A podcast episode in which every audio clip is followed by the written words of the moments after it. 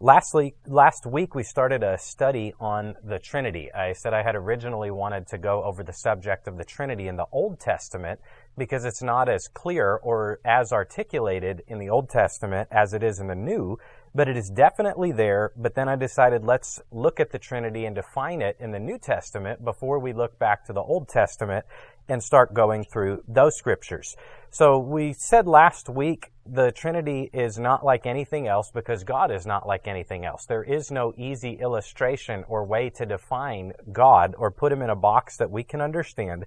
But simply put, the Bible teaches us that there is one God, yet there is three persons. Trinity means three, yet one. It's the triune Godhead. God the Father is not the Son. The Son is not the Holy Spirit. The Holy Spirit is not the Father or the Son. They are separate. They are distinct. Yet God the Father is God, the Son, Jesus Christ, is God, and the Holy Spirit is God. We do not believe that God is a shapeshifter who sometimes morphs into the Son and sometimes into the Holy Spirit and sometimes stays as the Father. We know very simply that the Bible states over and over again there is one God. Yet over and over again, and we'll see how much of it we get to this morning, the Bible articulates the Father, the Son, and the Holy Spirit and the roles that they play. Last week, most of the scriptures we looked at were the relationship of the Father and of the Son. Let me repeat this real quick and we'll talk a little bit about the Holy Spirit this morning. The role of the Father is that He is God. He is Creator. The Son humbled Himself under the Father and the Father therefore exalted the Son, Jesus Christ, above any other name. The role of Jesus Christ, the Son of God, is that He is also God. He is co-creator of everything that was ever made he humbled himself under the Father as part of God's plan, became incarnate in the flesh to die for our sins, and the scripture says he is the coming judge and king. Now we move this morning to the role of the Holy Spirit. The Holy Spirit is God. The Holy Spirit reproves the world of sin, righteousness, and judgment.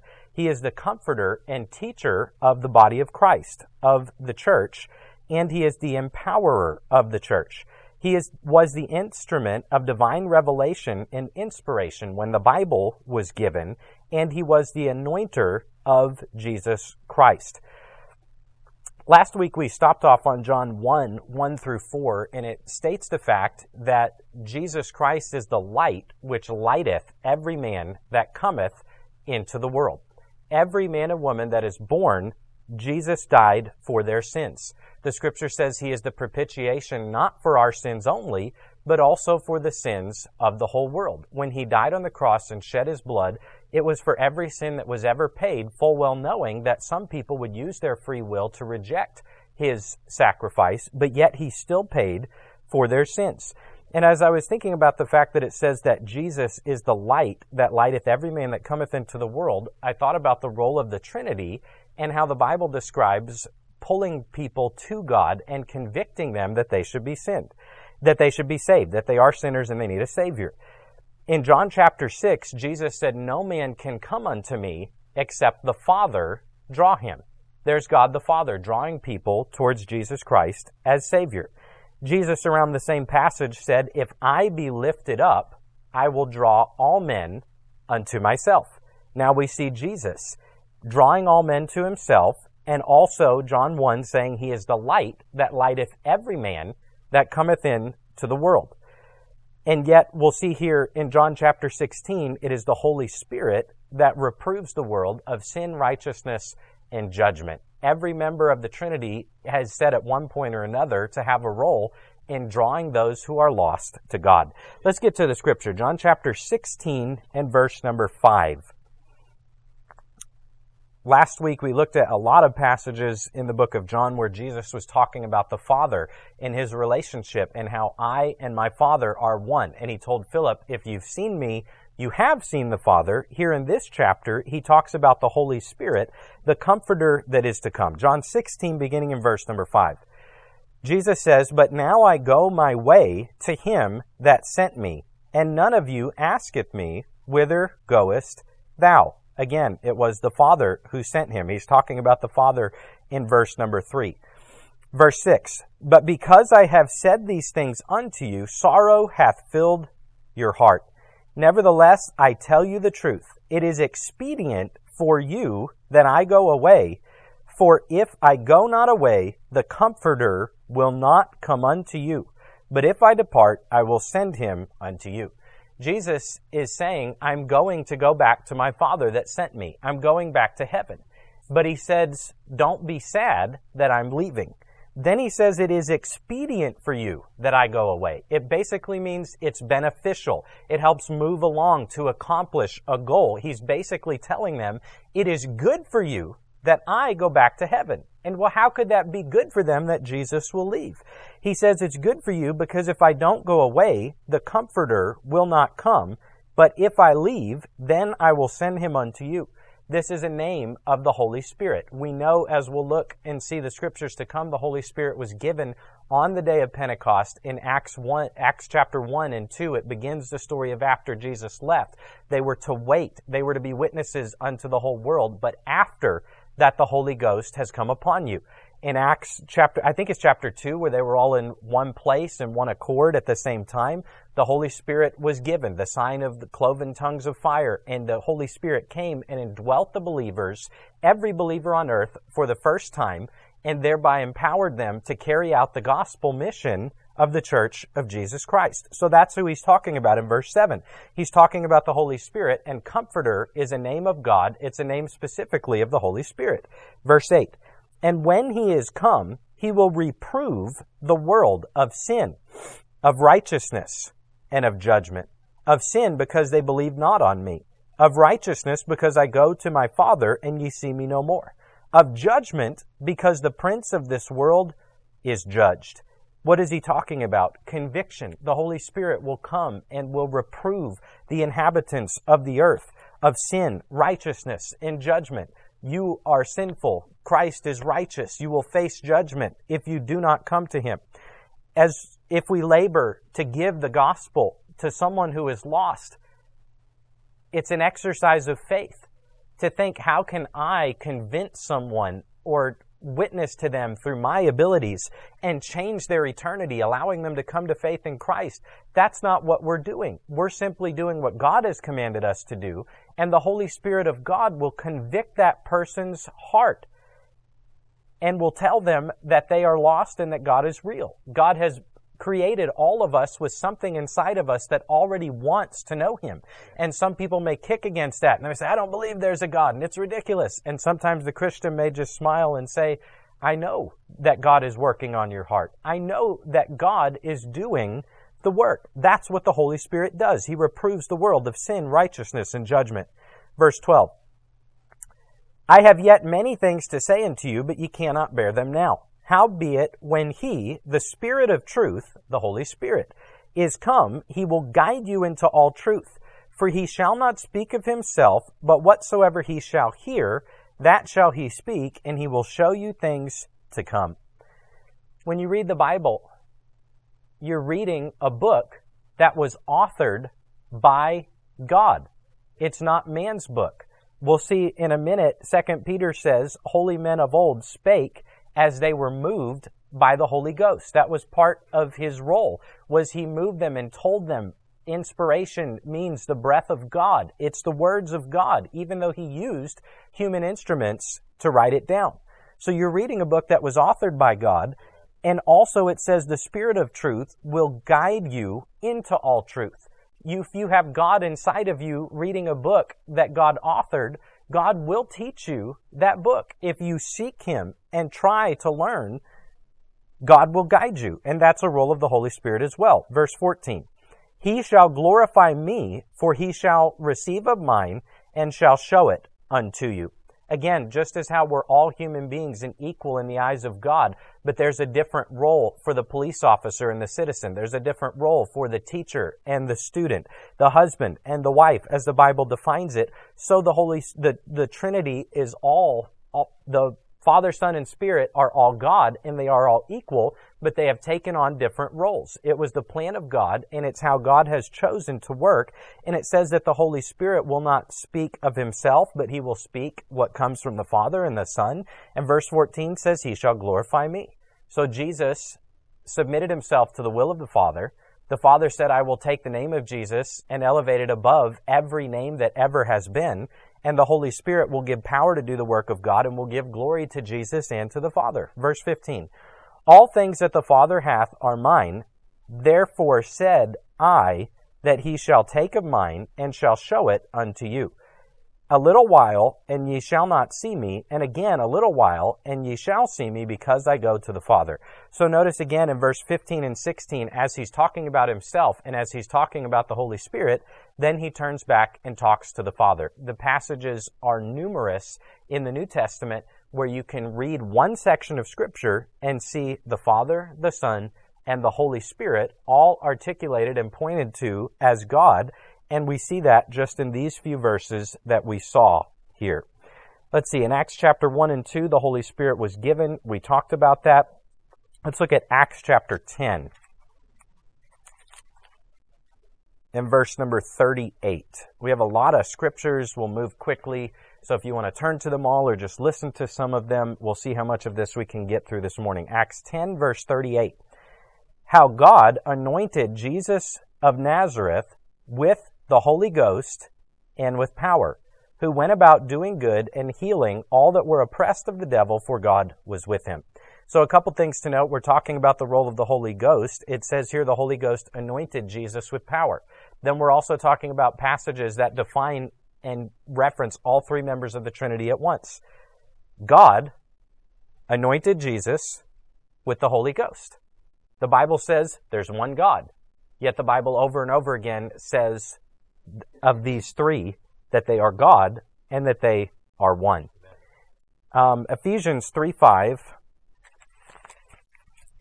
I think this is the last one we'll talk about for now, specifically relating to the role of the Holy Spirit. We already mentioned 2 Peter 1:21. He moved the men as they were moved by the Holy Ghost, they wrote the Bible, 2 Peter 1:21. Ephesians chapter 3 and verse 5. which in other ages was not made known unto the sons of men, speaking of Jesus Christ, verse 4 references the mystery of Christ, as it is now revealed unto his holy apostles and prophets by the Spirit. The mystery of Jesus is revealed to the followers of God through the Holy Spirit. He is the convictor, the revealer, and the teacher and comforter of the church. Okay, so while we're here, let's look at 1 John chapter 5.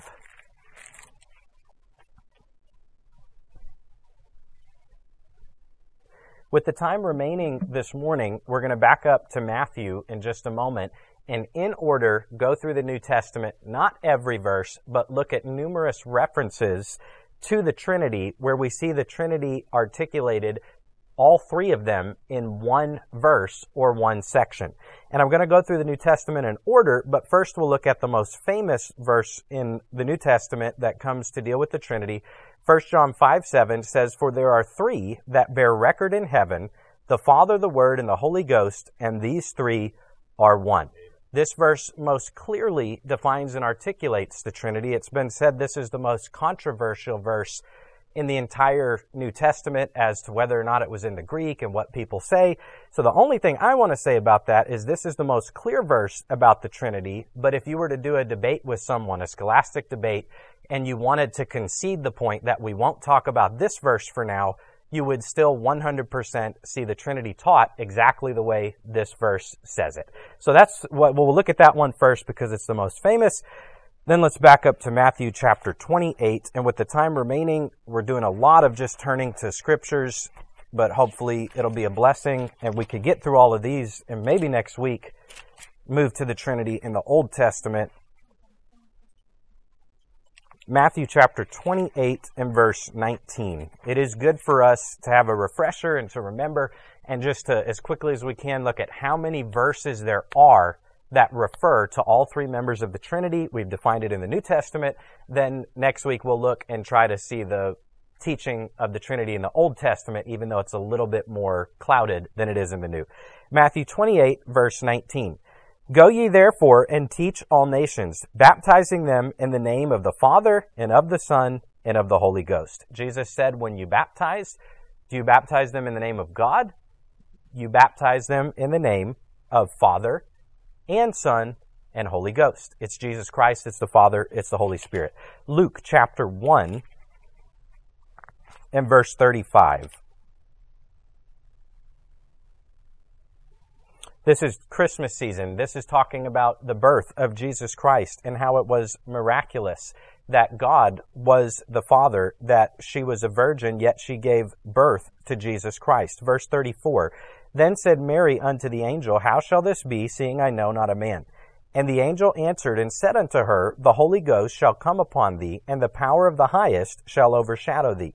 Therefore also that holy thing which shall be born of thee shall be called the Son of God. The Trinity is there in that verse because it's the Son, which is Jesus, but it's the Son of God, and it's the power of the highest, and it's the Holy Spirit that overshadowed Mary.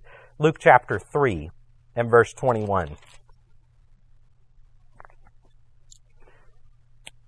Jason, would you read verse 21 and 22? Now, when all the people were baptized, it came to pass that Jesus also being baptized and praying, the heaven was opened, and the Holy Ghost descended in a bodily shape like a dove upon him. And a voice came from heaven which said, Thou art my beloved Son, in thee I am well pleased. I think we read another account of this story last week in one of the other Gospels. But again, we see Jesus in the water getting baptized, the Holy Ghost descending from heaven, and a voice saying, This is my beloved Son. Who says that? The Father. It's the Trinity clearly defined in this one verse. And again, the Bible says over and over again, there's one God. There's one God so we look at all of the verses that say there's one God and all of the verses that point to the Father, Son, and Holy Spirit, and we know that there are three, but as we read, these three are one. Um, let me see where we are. John chapter 3.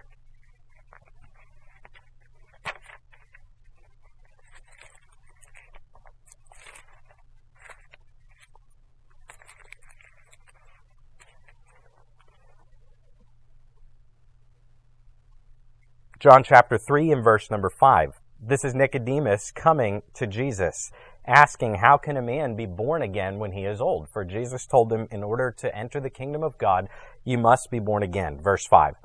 Jesus answered, Verily, verily, I say unto thee, except a man be born of water and of the Spirit, he cannot enter the kingdom of God. The word Spirit is capitalized in this verse because they recognize that it's talking about God Himself, the Holy Spirit. That which is born of the flesh is flesh, and that which is born of the Spirit is spirit. It's separate births. The new birth is of the Holy Spirit. You must be born again, Jesus said, born of the Spirit when you receive Christ as Savior. Marvel not that I said unto thee, You must be born again. The wind bloweth where it listeth, and thou hearest the sound thereof, but canst not tell whence it cometh and whither it goeth. So is everyone that is born of the Spirit. So there it speaks of, it's Jesus speaking. He's speaking about the Holy Spirit. Now look down to verse 16, John 3, 16. Ever heard of this verse? For God so loved the world that he gave his only begotten Son. So already in this chapter, we've seen the Trinity, the Father, the Son, the Holy Spirit. That whosoever believeth in him should not perish, but have everlasting life. For God sent not his Son into the world to condemn the world, but that the world through him might be saved. God the Father sent the Son. The Holy Spirit is there to do the work. All of that we see just in John chapter 3. Let's turn to John chapter 14. I think last week we read this passage and stopped on verse number 14, but let's read verse 14 and continue on. John 14, 14.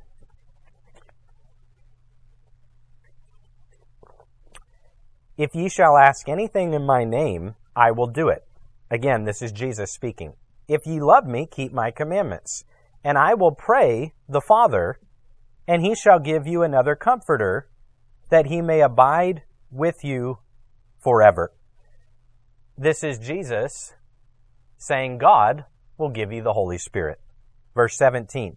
Even the Spirit of truth, whom the world cannot receive, because it seeth him not, neither knoweth him, but ye know him, for he dwelleth with you and shall be in you. What does the Holy Spirit do? It indwells the believers. 1 Corinthians, know ye not that ye are not your own, for your body is the temple of the Holy Ghost.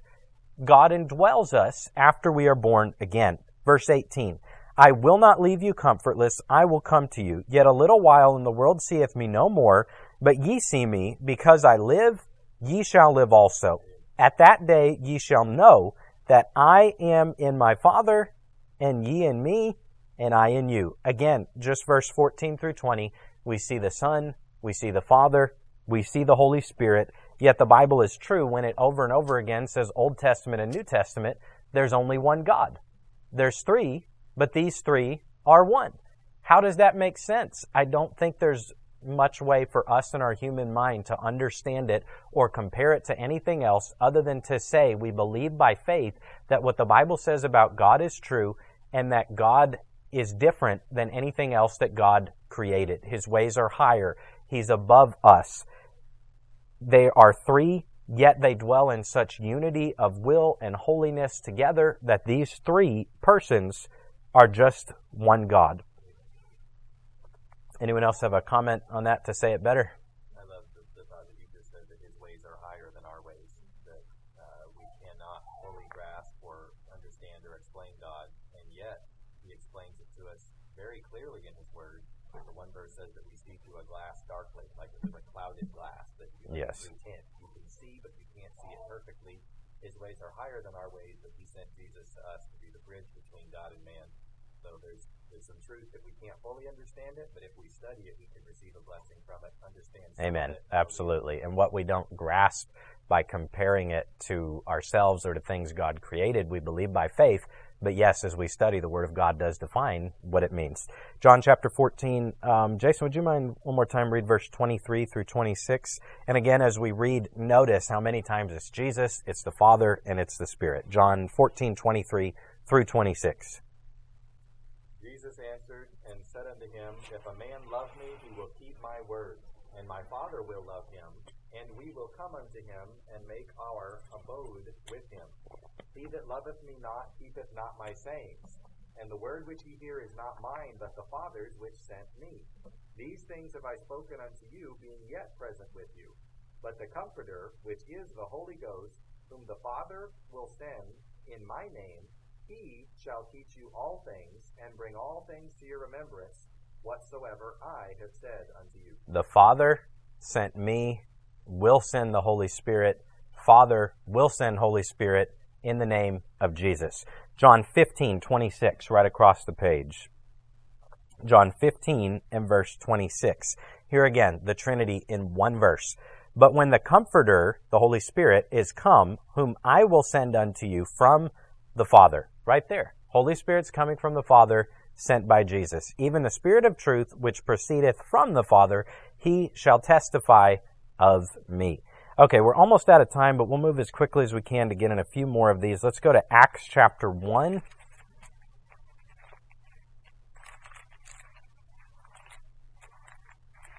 And verse 4. Acts 1, 4, and 5. And being assembled together with them, commanded them that they should not depart from Jerusalem, but wait for the promise of the Father, which, saith he, ye have heard of me. For John truly baptized with water, but ye shall be baptized with the Holy Ghost not many days hence. It's Jesus saying the promise of the Father is coming, that you will be baptized with the Holy Ghost. Um, Acts chapter 2 and verse 32.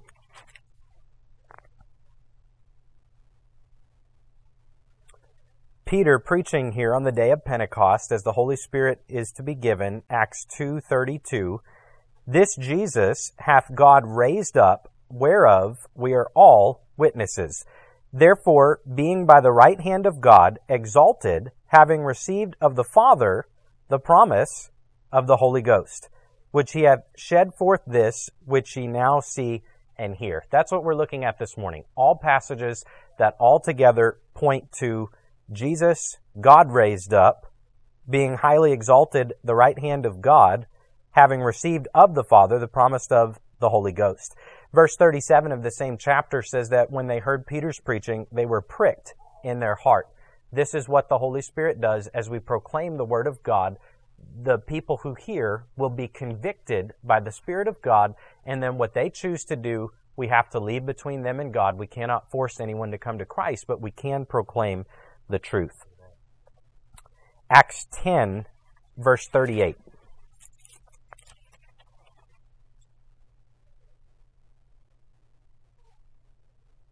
Acts 10:38 How God anointed Jesus of Nazareth with the Holy Ghost and with power who went about doing good. We read that already, didn't we? Talking about the Trinity. It's God anointing Jesus with the Holy Ghost. Um, okay, so we won't read it this morning, but Romans chapter 8, if you would like to read this week, what I would suggest doing is going through Romans chapter 8, and every time there's a reference to God, highlight it. Because over and over again, it says Christ Jesus, Spirit, Spirit, Jesus Christ, God, Son. That's all in the first three verses, and you probably can't see but if you go through and highlight every reference to God, there's probably about 30 of them in Romans chapter 8. And every single one, it's like, again, I'll just read you the words that I highlighted throughout the chapter. Spirit, Spirit, Spirit. God, God. Spirit, Spirit of God. Spirit of Christ, Christ. Spirit. That's just the first third of the chapter. Over and over again, it refers to God and to a different member of the Trinity. So that's an interesting Bible study. Let's see, three minutes. Let's just look at a couple more scriptures. Second Corinthians chapter 1.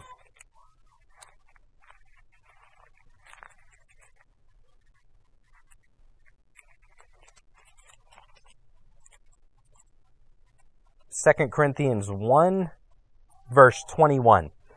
Now he which establisheth us with you in Christ hath anointed us is God, who also sealed us and given the earnest of the Spirit in our hearts. Again, Christ, God, and Spirit, all referenced right there together. And remember, as we could, as 1 John 5 7 says, these three are one. Jesus said, I and my Father are one. He wasn't talking about the Holy Spirit there at that moment, but the teaching of there being three, but these three being one is in the Bible and all over the Bible. 2 Corinthians chapter 13 and verse 14.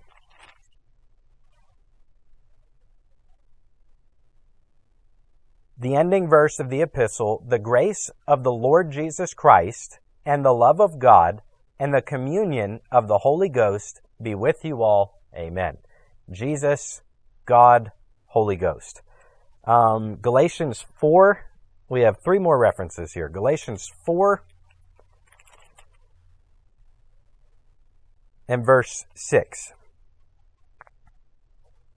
And because ye are sons, God hath sent forth the Spirit of his Son into your hearts, crying, Abba, Father. The Father, the Son, the Spirit of his Son, all in the same verse. Two more verses. Titus chapter 3,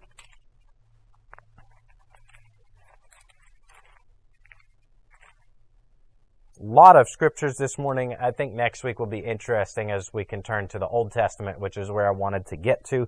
But this is just a good refresher to see how many times the New Testament, again, these are not all of the references, but just how many times it, the Trinity is taught in the New Testament. Titus chapter 3 and verse 4. But after that the kindness and love of God, our Savior, toward man appeared, not by works of righteousness which we have done, but according to his mercy, he saved us by the washing of regeneration and renewing of the Holy Ghost, which he shed on us abundantly through Jesus Christ, our Savior. Uh, praise God. The Bible is so good. Last reference, uh, 1 Peter chapter 1.